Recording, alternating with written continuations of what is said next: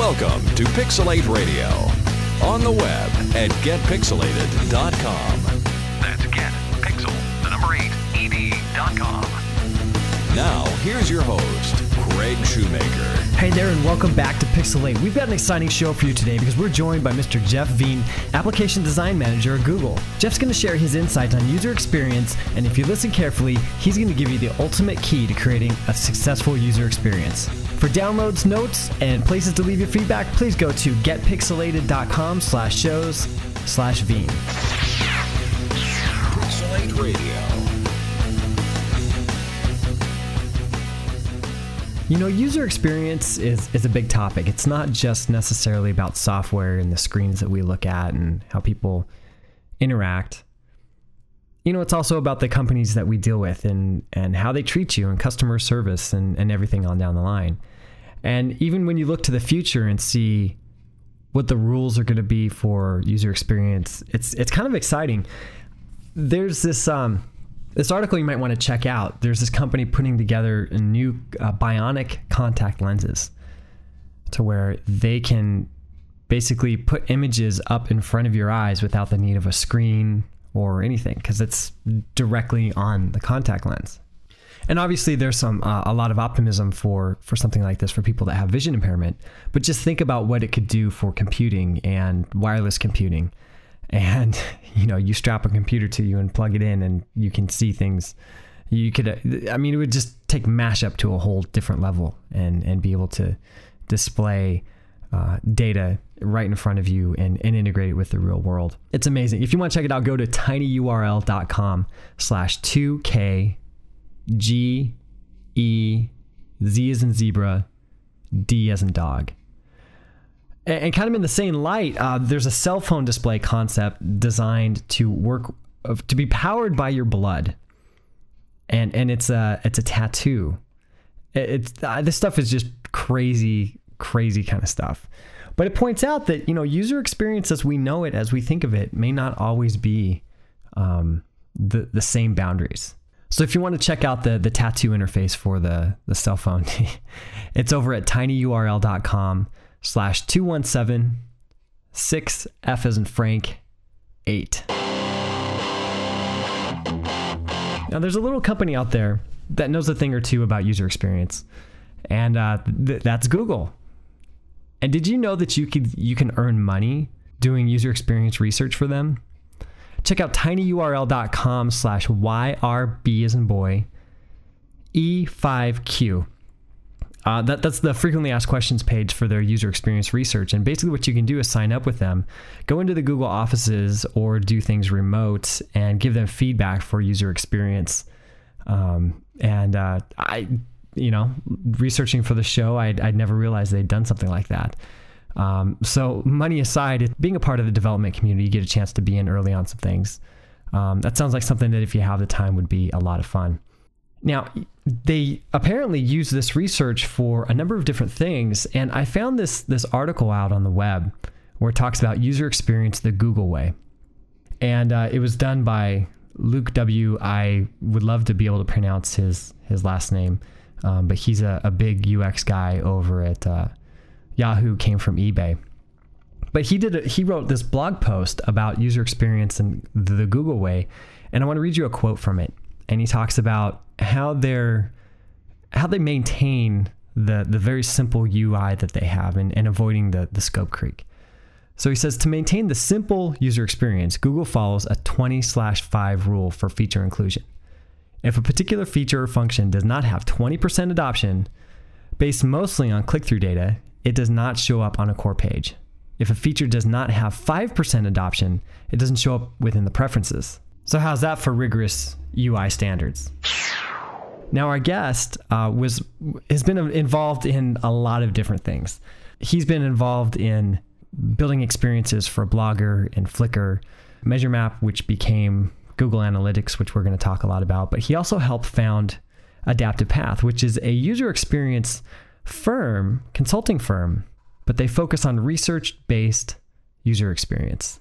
And he's got a re- revealing blog post where he introduces um, a new book called Mental Models by um, one of his colleagues, Indi Young, where he talks about the the mental process that he's gone through in order to pre- appreciate the value of doing research on user experience and really how that value came to light and has helped a lot of the organizations that he's in.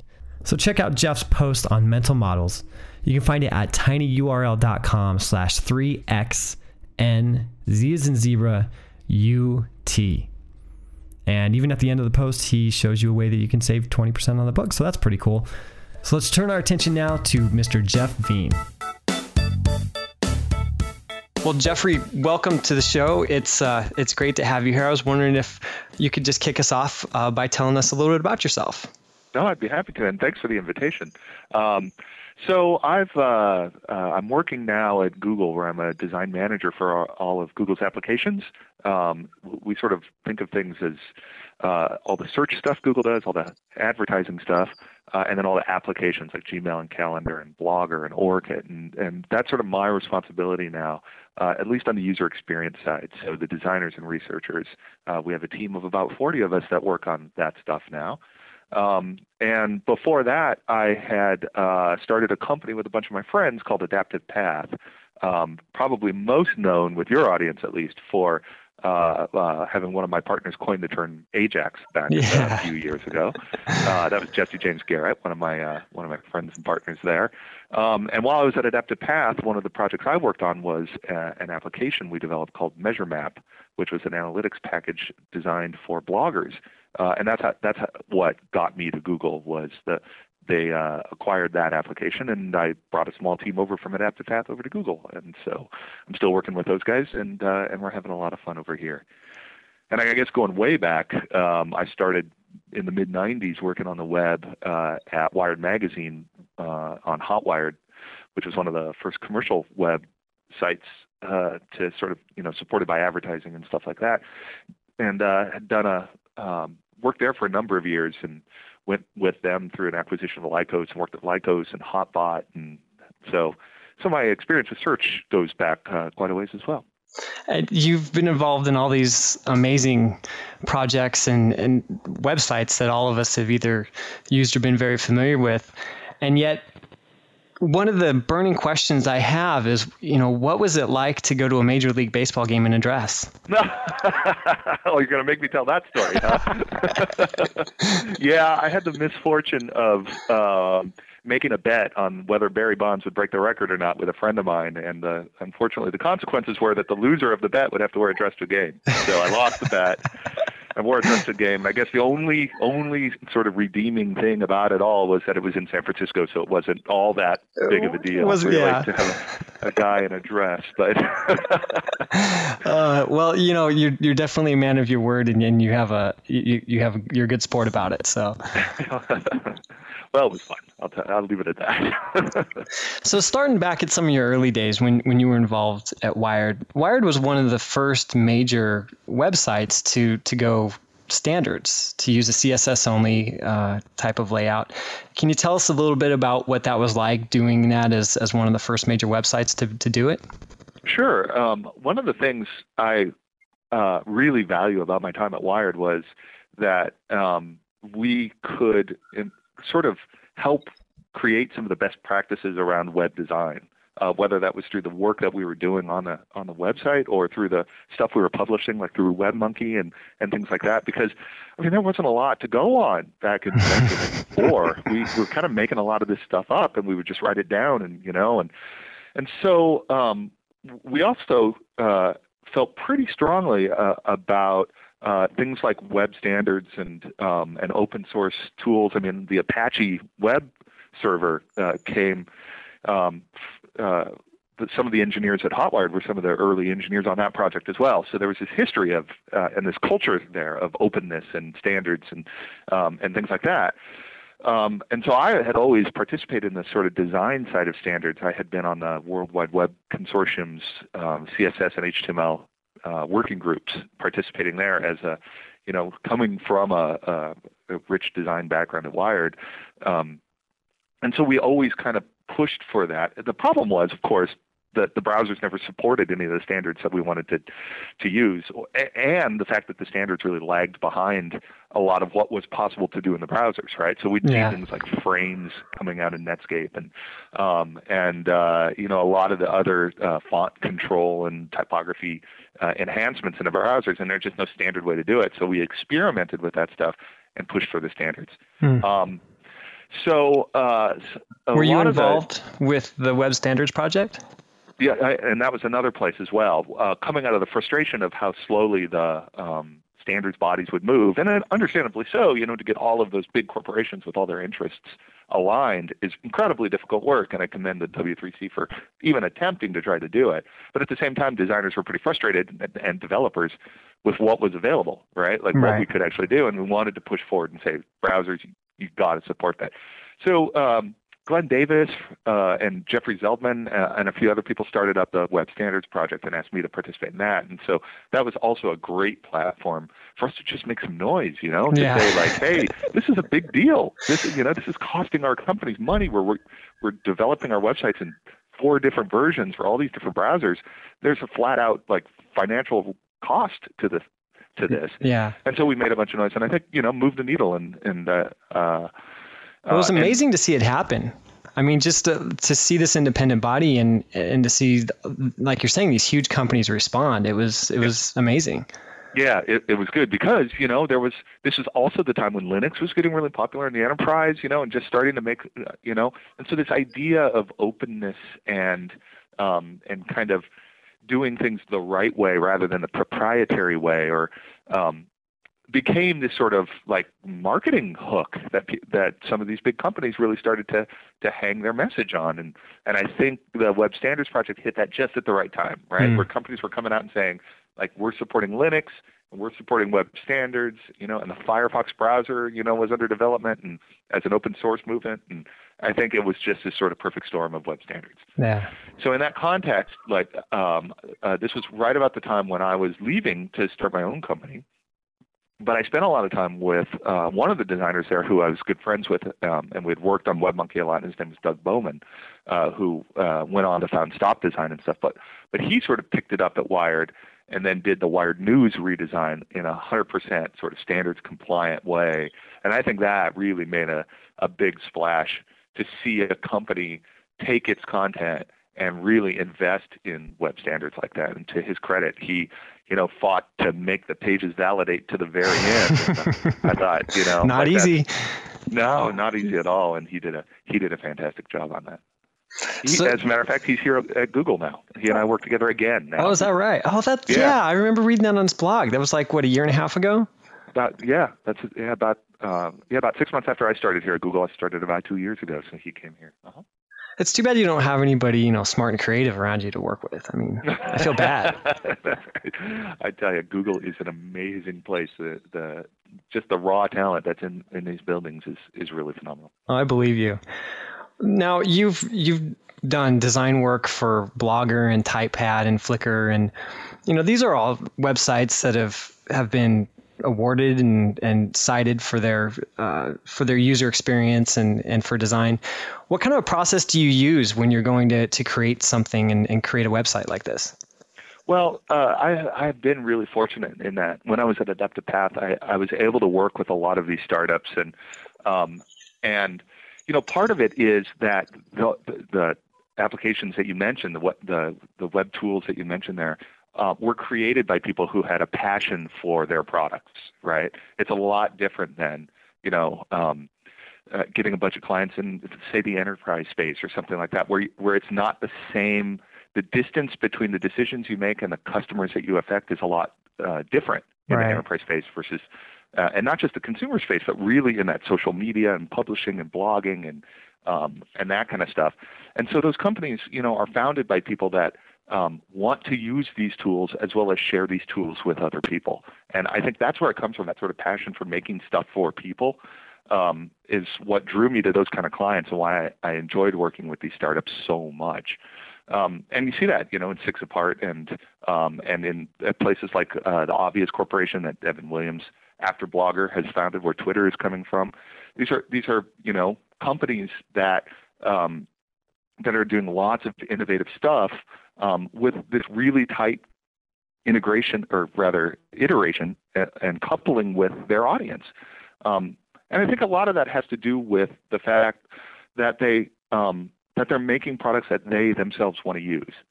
So when it comes to doing user research, it's a matter of already having that empathy in place. And I think some of the best design work that I've ever been able to participate in and that I've seen, you know, in my colleagues is, is is design work that comes from empathy, right? Like really understanding what people are trying to do with an application and enabling that.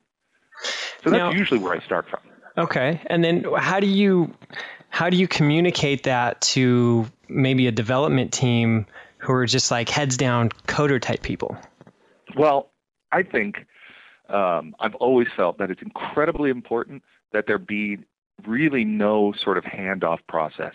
You know, I've seen this in, in lots of organizations that we did consulting with, where maybe some researchers would go out and do a study and they'd, and they'd, you know, they'd have some insights and then they'd hand off those insights in a report to some designers who would take that and then craft that into an interface that, you know, might sort of satisfy the insights from the report. And they'd, they'd take that interface and hand it off to somebody who would write a technical specification who would then hand off that specification to an a group of engineers that would then, you know, look at what they're supposed to build and write the code and just and, you know, squeeze all the life out of it. Yeah, I suppose you know that works uh, in in instances in certain circumstances and contexts, but for for me, I, it's always been that really really tight uh, collaboration with everybody all the time. Right. So whether it is we're we're doing you know some research to figure out what the right solution would be, I want you know of course that'll be led by somebody with those skills um, and, and, competencies but i want everybody to participate in that likewise the design should be collaborative. And you know, I love filling up whiteboards with designer, researcher, engineers, marketing, business people. Everybody has constraints to put on a design. They all have to be involved all the time. And so that's what I see. That's why I think the um, the, that's another quality of these startups is that everybody is involved in the feature all the time, um, and it and it leads to I think much more robust designs. Hmm. So, are you usually the person who has the final say in, in what happens? Oh, I wish. um, I mean, it, it, depends, right? Like when we were doing Measure Map, it was just a few of us, and um, and I led the project. Um, so uh, ultimately, if there's disagreement, we try to. Uh, I would be the one that would lead, trying to build a consensus on the team. Right. But um, but for the most part, if there's a shared vision for what the product needs to be, um, it it never really comes down to a final say. It comes down to working through all the different options and comes down to um, you know some sort of consensus among the team that we have we have finally been through enough of iteration and options to find the thing that we all agree on is the right mm. thing to do. Now, talking about Measure Map, tell us a little bit about how this this came to be. Um, I had been at Adaptive Path for about uh, four years doing consulting work um, and was ready for um, a little bit closer connection to an audience and a longer engagement with that audience than you get with consulting. I thought consulting was fantastic at at the diversity of projects that you can work on. Right, like uh, every six weeks or or you know once a quarter you switch from I was doing e-commerce and then an intranet and then a startup and you know it was, it was fantastic. Right. But I was really ready to sort of um, engage with an audience and and build something for that audience and see it through the uh, the entire life cycle of a product. Uh, and so I asked my partners if uh, um, uh, if that was something, you know, a direction we could take the company because we were a, a, consulting company. And so we created a line of business around developing a product like this. Uh, I worked with one of my partners at uh, at Adaptive Lane Becker, who has now started his own company called Get Satisfaction, um, and he and I sort of cr- kind of carved out the space at Adaptive Path to to do something like this. Um, and uh, we you know had been kicking around ideas and i remember i think it was on a mailing list or something where somebody was talking about how difficult it was to just figure out whether or not the blogging they were doing was having any impact right there were some tools you know like technorati was out at the time so you could see who was linking to you and right. and there was all kinds of um, analytics packages you could use, but it was really clear that analytics packages were either for big enterprise customers, you know, like e-commerce places for tracking all of the, every possible statistic, right. or they were for sysadmins to make sure the, the the server was healthy and they're not getting a lot of error messages and stuff like that. But there's nothing really for people who had a blog, and and so that seemed like such a great market opportunity. Take take the power of analytics, but simplify it down to a very specific type of website and a, and a specific type of website owner.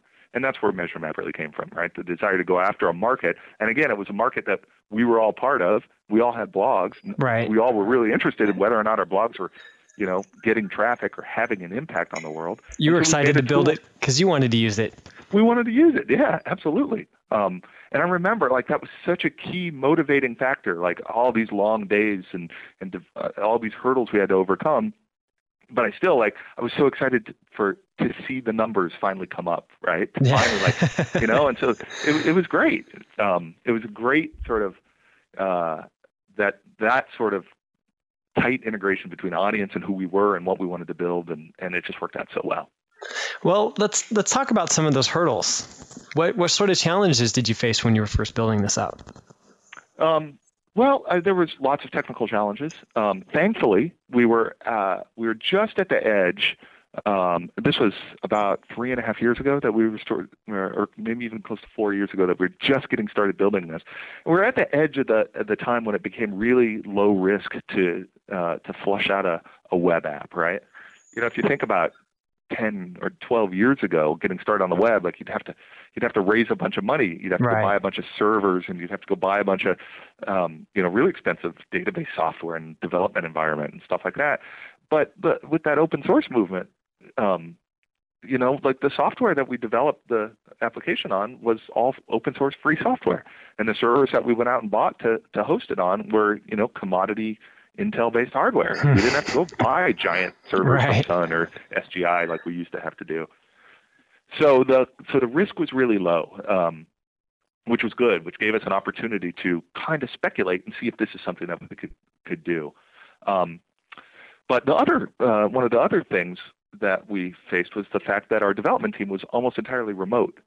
Um, Huh. We had uh, a person in Portland and another one in Toronto and one in Austin and somebody in Chicago and um, it, we, we did sort of instead of kind of outsourcing it, we we sort of near sourced it, right? Right. We found um, people that were incredibly talented, um, uh, but weren't ready to sort of relocate, and nor were we ready to relocate them because again, you know, Sure. this is sort of speculative. We Right. we want to try to build this and see if this is really going to take off without having to go out and raise a million dollars and move everybody out, and and so that caused us to have a sort of discipline uh, to the communication that we were doing around that, you know, and the project management um, around the building of MeasureMap that I think really paid off.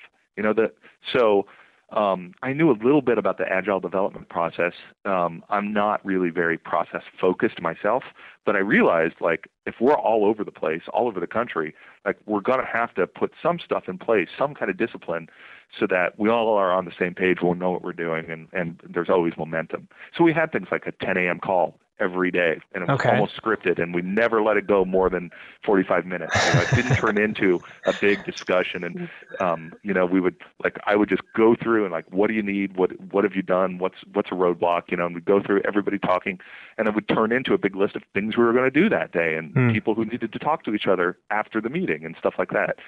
So we did a lot of that kind of stuff. So I think a lot of the the sort of perceived hurdles turned into good sort of practices for us to develop, whether it was, you know, uh, that that sort of risk management or communication discipline, you know, stuff like that. Right. How long did it take when you first started to build up the first working copy? Um, well, we did it in a couple of ways. I started with just a JavaScript developer who turned out also happened to be my brother, and he and I, um, he and I worked out kind of a a, a pseudo working prototype um, based on some designs that I worked on with the creative director at Adaptive Path at the time, Tim Gasparic, and um, and the three of us kind of um, took a stab at it, right? And and we made it really time boxed. We said, you know, we're going to spend a month on this, uh, and we're going to see just kind of what we could come up with. And so, um, so we started that way, and we made this uh, prototype that was very kind of Ajax um, based. There was no server behind it; all the data was fake, and but it gave us that sort of framework prototype thing that we could do a little bit of usability testing on, and um, and stuff like that, and did that very quickly. And when we saw, like, yeah, okay, we sort of get how this is going to work, and some of the themes that we want to see in this product are, are, are here in this prototype, then we started to um, do a little more recruiting around you know some of the more technical competency that we need to, to build out the the back end of the application. Um, but in total, like we had a working, running, full-fledged application um, in probably about six months. Wow. Um, invi- invited a few people in. Um, that's you know, and now looking back, that's really not the hard part. You know, when I see all of these web apps that are out now, you know, like go look at TechCrunch, and you know, your eyes just kind of uh, Pop out a little bit. With, yeah, there's Yeah. just so much going on out there, and that's because, frankly, I think anybody with a good idea and a little bit of technical competence can put together a web app. The hard part, right, is scale. Is Yeah. what happens if that thing gets popular Yeah. if you go from like we built this thing and it works and we've got you know a thousand people using it and it's really cool and then it like you know then you get on the front page of Digg or, or covered by techcrunch or something and you're you go from a thousand to fifty thousand in a week and you want to go from fifty thousand to a half a million that's where it gets really really difficult and i'm glad to see stuff like you know the amazon services that are coming out and and, and things like that to help people who don't have the uh, the competency to do that kind of scaling that quickly. You know, we're getting there. We're sort of providing that infrastructure, um, but I think that's really where um, where the web app stuff uh, is going to start to show its maturity.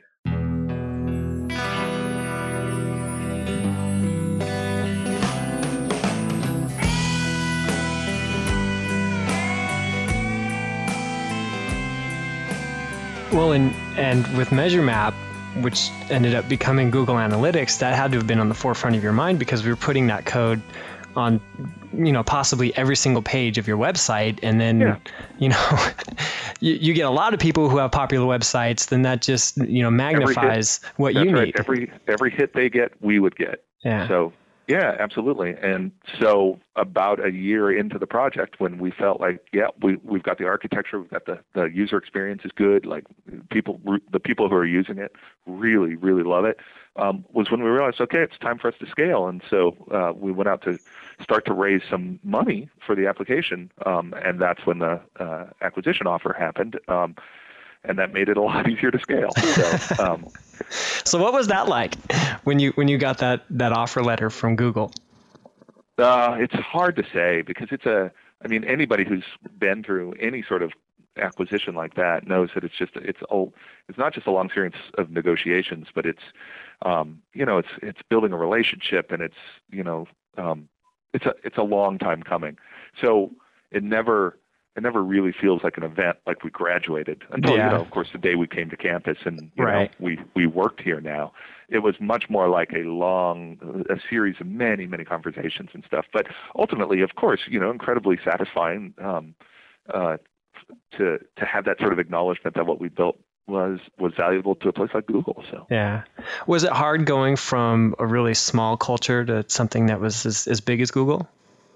Um, I would say yeah, sure. You know, is I don't know if hard is the right word. Different is certainly the word uh, that pops to mind because you know we were Adaptive Path was 25 people and the MeasureMap team was seven of us. So to go from basically working every day with seven people to you know a company at the time that w- was about 5,000 was uh, was a big change. but you know, I had done consulting in a lot of large organizations and was kind of knew what to expect. But at the same time, coming to Google, um, it was so much different than every any large corporation I'd ever seen before. Um, so much more like a startup and so much more entrepreneurial that, frankly, it, it, the transition wasn't nearly as dis- difficult as I would have guessed it would have been. Hmm. Would have been. So then, when you decided to, I, I guess I used the royal you, but when the decision was made to redesign Google Analytics, uh, what what were the goals for your redesign? Well, so the, that that was interesting. We um, we came in um, uh, about six months or uh, maybe maybe four months after um, Google Analytics had become a free product, and so that product had had been at Google for about a year. Uh, uh, it had been an acquisition of a company called Urchin, uh, which was a enterprise software uh, enterprise software for um, you know stats and, and analytics and stuff like that.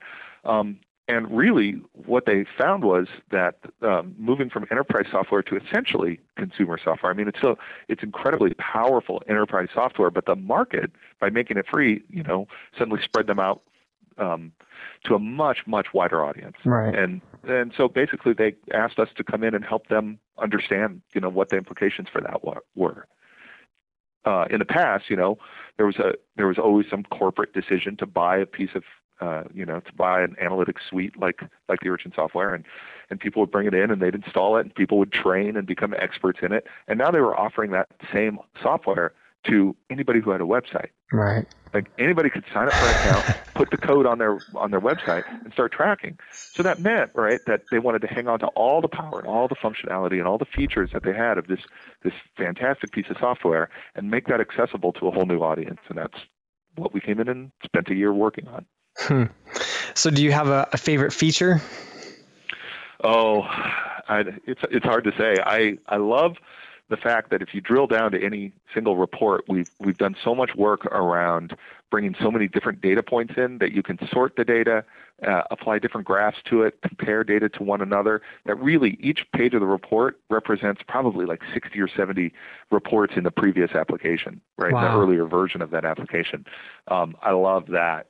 Um, I also love the the geolocation features, like yeah. being able to plot all of the traffic on a map. I think that is just so fascinating. And then to and and then to see different behaviors from different countries or cities or things like that.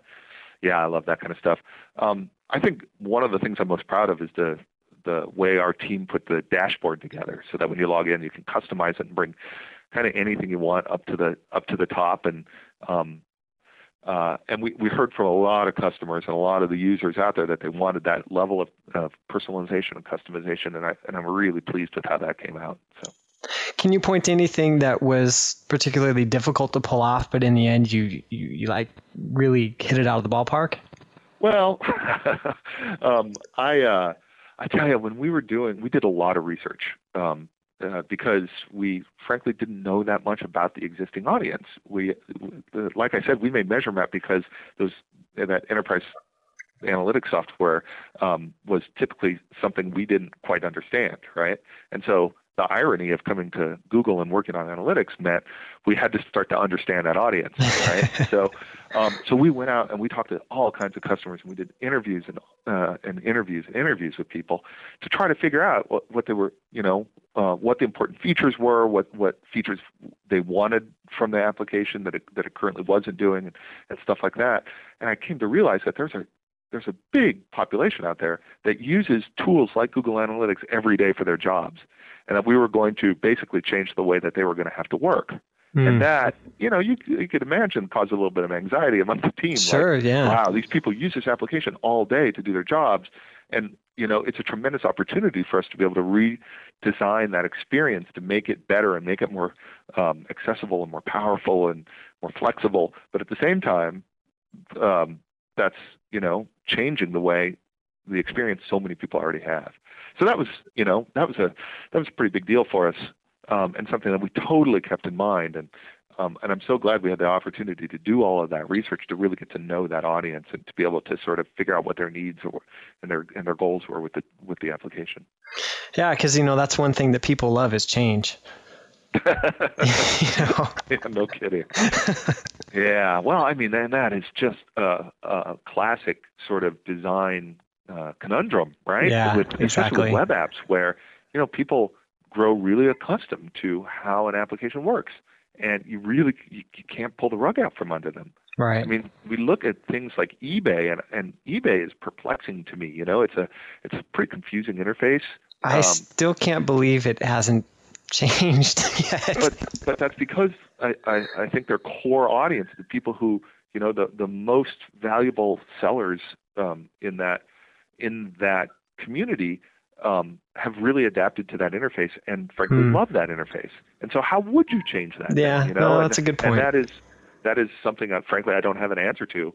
Um, it is, and it is something that you do very carefully and you do in a measured way over time.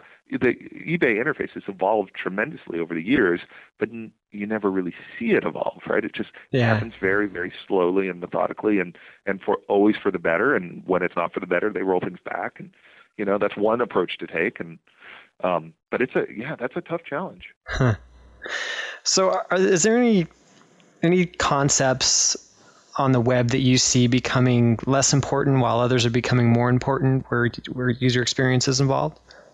Um, control is something that I've always that I've seen over the last few years, and what I, what I mean by that is that um, I think typically designers are um, are used to having a lot of control over the work they do, right? The way their work is presented, um, the way their work is used, and I think that comes from a tradition of graphic design that goes back to things like print um, or um, you know the kind of motion graphics that we did on television and things like that that that didn't necessarily have a large interactive component right um, the designers that i work with that i learned from at wired magazine were phenomenal designers the, the attention to detail and the knowledge of the craft blew me away at, at the same time they were making an artifact right they were hmm. making uh, a thing out of atoms that that they would ship to people and people would hold in their hands and use and, and look at, and and it didn't change, right?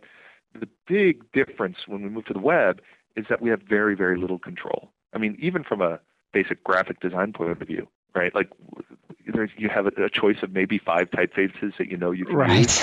Uh, you have no idea how color is going to reproduce. Exactly. Uh, uh, people, different monitors. You don't even know the size of the page. Yeah. Right. Like how big is their browser? How wide is their browser? What resolution they have? We don't know any of those. You don't things. even know what device they're going to use. No idea. Right. No idea whatsoever. So um, having that as the as not just a constraint, but the foundation for how we approach the craft now means that we have to be completely comfortable with the fact that we have no control. And that's and that's actually can be really sort of liberating when you think instead of making a thing that I'm going to give to people, I'm going to basically design a bunch of tools that people can use to have their own experience. And that I think is the biggest change for the web is that we are we merely make tools that allow people to do what they need to get done. Hmm. So um, so uh, when you think about think about that, that turns in you know dramatically changes the way you you approach things, right? Like right. Um, I, you know, I thought about some of the work we were doing with with MeasureMap, and I one of the things I kept coming back to is that we are going to attempt to make a visualization that we think is pretty good for this data that we're collecting from users.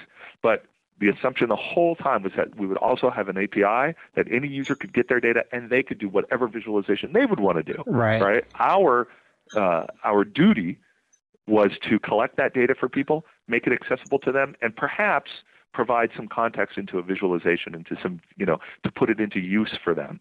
But ultimately, the job was to collect the data and make it available.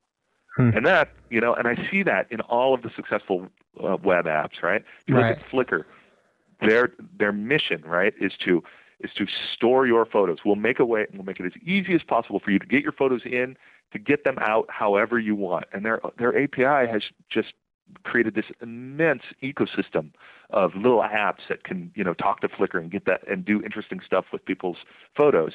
And they try to provide you know, uh, one possible experience with all of those photos. And they've done a very good job of, of building sort of social application on top of a set of content. But there's there's this acknowledgement that they are not in control of right. the experience. They're just providing a set of tools to enable an experience. Hmm. Well, I think that's something that's important not only for the people who build the websites to get, but also the stakeholders. I've been in lots of meetings where you know you're talking about designing to pixel perfection, and that CEO is like, "I want it to look exactly the same on every people's you know screen," and and I think that's a lesson that we can all learn from. Yeah. Oh, yeah. I think you're. I think you're absolutely right. Um, it is it is a notion of what brand means, right? And and one of the things we we talked about at Adaptive Path an awful lot that is that brand comes from experience, and that almost everybody who's making a product now is really actually making a service, right? And that the experience that people have with an organization has so much more to do with brand perception than pixels on a screen or pixels, hmm. you know, or logos and, and things like that. It's much, much different. Um, and we see that. We see organizations, uh, you know, Apple is a is a great example. Uh, the iPod is very much a um, an object that they've crafted, but ultimately they're providing a service for you to manage and, and uh, um, and uh, collect music, right? So Right. it connects to your, you know, you don't you don't enter metadata about your about your songs on the iPod, right? That would have cluttered the interface. It would have made it, you know, a, a far less uh, compelling experience. So you you hook it to your to your computer and you do that work there. But then you also can like drill through there into the store to buy more music or, or you know, and now movies and stuff like that. Right. So they clearly they've thought about this entire service that they want to provide uh, and embed, embedded that philosophy in a few products that do things very well. Huh. So That's a good example. So, if you could give advice to developers, gearheads who sometimes are just asked to build a UI, what what would you tell them? Well, I would go back to the empathy thing. That's something that's really important, right? It uh, interfaces that make sense to you as a developer who's so close to the code and so close to the data that the code is manipulating, and um, uh, it's hard to keep in mind the fact that you are, even though you you may want to be using this product, you probably aren't representative of the users who are, right? And I think about that all the time. Like I said, Google has this tremendous wealth of talent here, right? Just amazing. But it's it's hard to get a job at Google, and you know you you you were at the head of your class, and you you know you went to a great school, and all of those kinds of things, right? It, it's important to remember that um, most people at Google aren't like most of the audience, right? It's, Right. and, and that's across the board at, at almost every tech company that I've ever been to. The people who work there are not like their audience, Right. even though they may share the desire to use the product in the same way and everything. Uh, there's pro- it's important to have that sort of empathy to to try to remember that I'm not making this just for myself, Right. but that other people are going to have to decipher this thing that I'm that I'm building. I, I wish I could remember who wrote the blog post, but I, w- I saw somebody's uh, entry that said, you know, they were talking about user experience and, and they cited their universal remote control. And they're just like, some engineer somewhere decided they needed that button, but it didn't help me any. Yeah, and and it's and uh, another thing that I try to remind people is not only are people different from you, but you are different at different times, Hmm. right? So, for example, uh, I make the stupidest mistakes when I've been working for you know 14 hour day, and I have a few of those days in a row, and I haven't slept very well, and I am extremely tired. I make dumb mistakes. I am that stupid user that frustrates me Right. that, that you know we usability is uh, has a lot more to do with just like dumbing down something for a mass audience. Right. It has to do with making things as intuitive as possible so that they clearly communicate their use and their functionality, that they um, help people not just recover from errors but avoid making them in the first place. I mean, it's really it's really really difficult. yeah. Um, so uh, I mean, it's um, it's something that you know, frankly, we spent um, a lot of time on the web trying to sort this out, and I think we're only now just kind of scratching the surface. Yeah. It's I, I always wonder what my kids' kids are going to be able to see and do and use on the web and everywhere else the way technology progresses. Yeah, well, there's there's certainly a generational aspect to it, right? Um, I think the rise of things like MySpace and Facebook are uh, an acknowledgement that the audience for those applications are um, people who have never used a computer that's not connected to all the other computers, Right. right? So if you look at things like uh, 15 years ago, the dominant sort of software was Microsoft Office, right? Yeah. And that was people who used computers to um, to create documents, right? Like they used it to to to do work. Whereas today, most people, um, and especially younger generations, use computers to communicate with each other. Right. It's, it's it's incredible. It's what they use. In fact, they use it more than the phone. they, use it more than almost any other mechanism to communicate with one another. They use te- these technologies to do it, and there's an acknowledgement of that. And I think these generational shifts um, are are really i- interesting indicators for how the kind of design work and, and web apps that will be popular are going to be. Right. I think another way to think about that is that um, uh, a younger generation now thinks of everything that they put on the web as being public by default unless they make it private, which is very different from that generation that grew up with Microsoft Office. where Yes. everything was mine unless I shared it with someone. Right. That's a huge shift, huge shift. Yeah. But we see that in um, in the way in which the you know Facebook applications are designed, acknowledging the fact that everything is public unless you make it private. Right. So I mean, big big shifts. Well, sir, it's it's been an honor. No, it's been a pleasure having this chat. Yeah. Thanks so much for coming on the show. I hope uh, we can do this again sometime. Yeah, I certainly hope so. Thanks so much for having me. You know, there's nothing like getting it from the people who know. Thanks again to Jeff Veen for coming on the show and hanging out with us. It certainly was a lot of fun. Show notes are over at getpixel8ed.com slash shows slash Veen. That's V E E N. And until next time, this is Craig Shoemaker. I'll see you. Pixel8 Radio. On the web at getpixel8ed.com. That's getpixel, the number 8, ed.com. All rights reserved. Copyright 2008. Infragistics, powering the presentation layer. Infragistics.com.